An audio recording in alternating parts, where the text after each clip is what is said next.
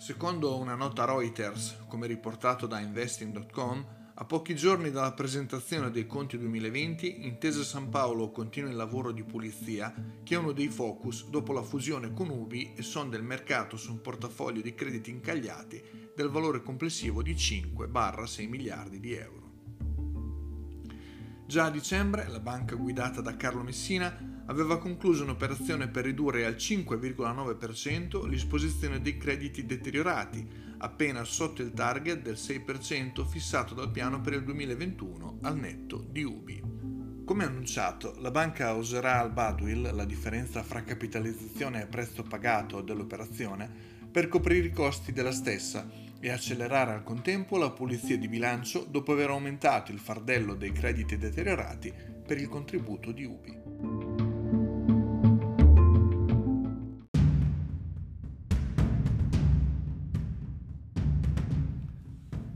Margine di questa nota, quanto è importante cercare una banca solida? Quando è veramente importante avere come controparte una banca solida?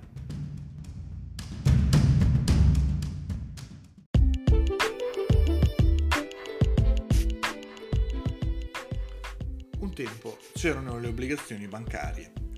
Una volta trovato il giusto equilibrio fra durata, tipologia di tasso e rendimento, si sottoscrivevano le emissioni con la massima tranquillità. Le banche italiane non possono fallire, dicevano gli addetti alla vendita degli sportelli bancari. Poi arrivò il 2008 e si cominciò a differenziare le banche meno solide da quelle troppo grandi per fallire, le cosiddette too big to fail. Poi arrivò il bail-in e si iniziò a ragionare in termini di copertura del fondo interbancario di garanzia, con i suoi famosi 100.000 euro per ogni testa e per ogni banca.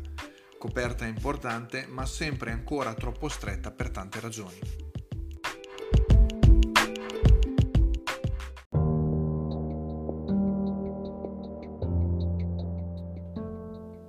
Fatto che Intesa San Paolo si preoccupi di fare pulizia nel bilancio è il segno evidente che gli stessi istituti non prendono la cosa molto alla leggera.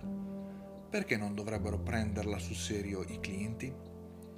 Occorre comunque fare un ragionamento. Se volessi comprare un BTP, un CCT, un'azione, un'obbligazione emessa da una società qualsiasi, depositarla su banca A o su banca B farebbe poca differenza.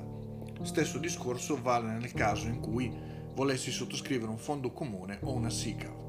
In questi casi la banca tiene solo un'evidenza contabile dell'operazione, ma materialmente il denaro è altrove. Per cui, fatti salvi alcuni grattacapi amministrativi in caso di fallimento della banca che li ha in dossier, i soldi seguirebbero le sorti dell'investimento e non dell'istituto.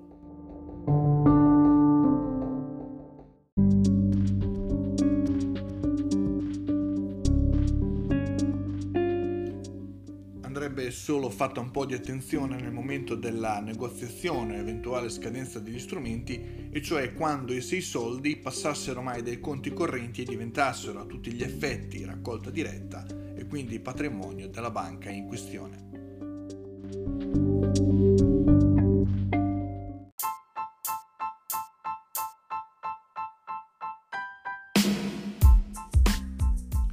Questo vuol dire che non fa differenza con quale banca si lavora?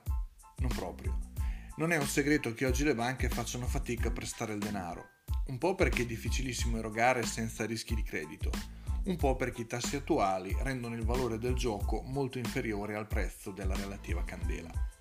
Di conseguenza gli istituti bancari hanno bisogno di produrre margine in altro modo e lo fanno con la vendita di prodotti finanziari o servizi accessori. Un istituto in affanno potrebbe spingere la propria rete sul collocamento di alcuni prodotti che restituiscono un buon margine alla banca, ma potrebbero essere di poco valore per i clienti. Una banca solida, per contro, sarà più concentrata sulla qualità del servizio erogato, cercando di allargare la base della clientela, fermo restando che dovrà perseguire un processo di crescita sostenibile anche per i conti dell'istituto stesso.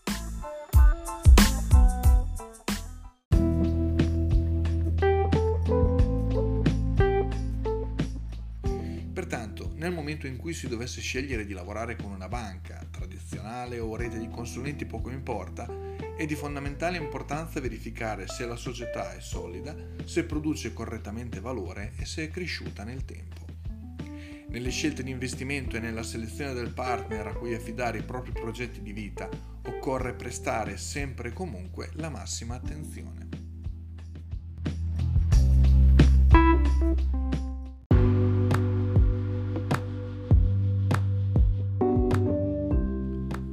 Ogni scelta di investimento va svolta nel pieno rispetto di una corretta diversificazione e nell'assoluta salvaguardia dei profili di rischio.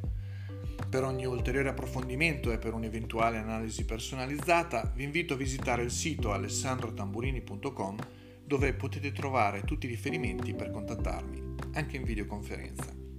Vi ricordo il canale Telegram bit.ly slash aletel, aletel tutto maiuscolo, a cui potete iscrivervi per non perdere i futuri aggiornamenti. Grazie per l'attenzione.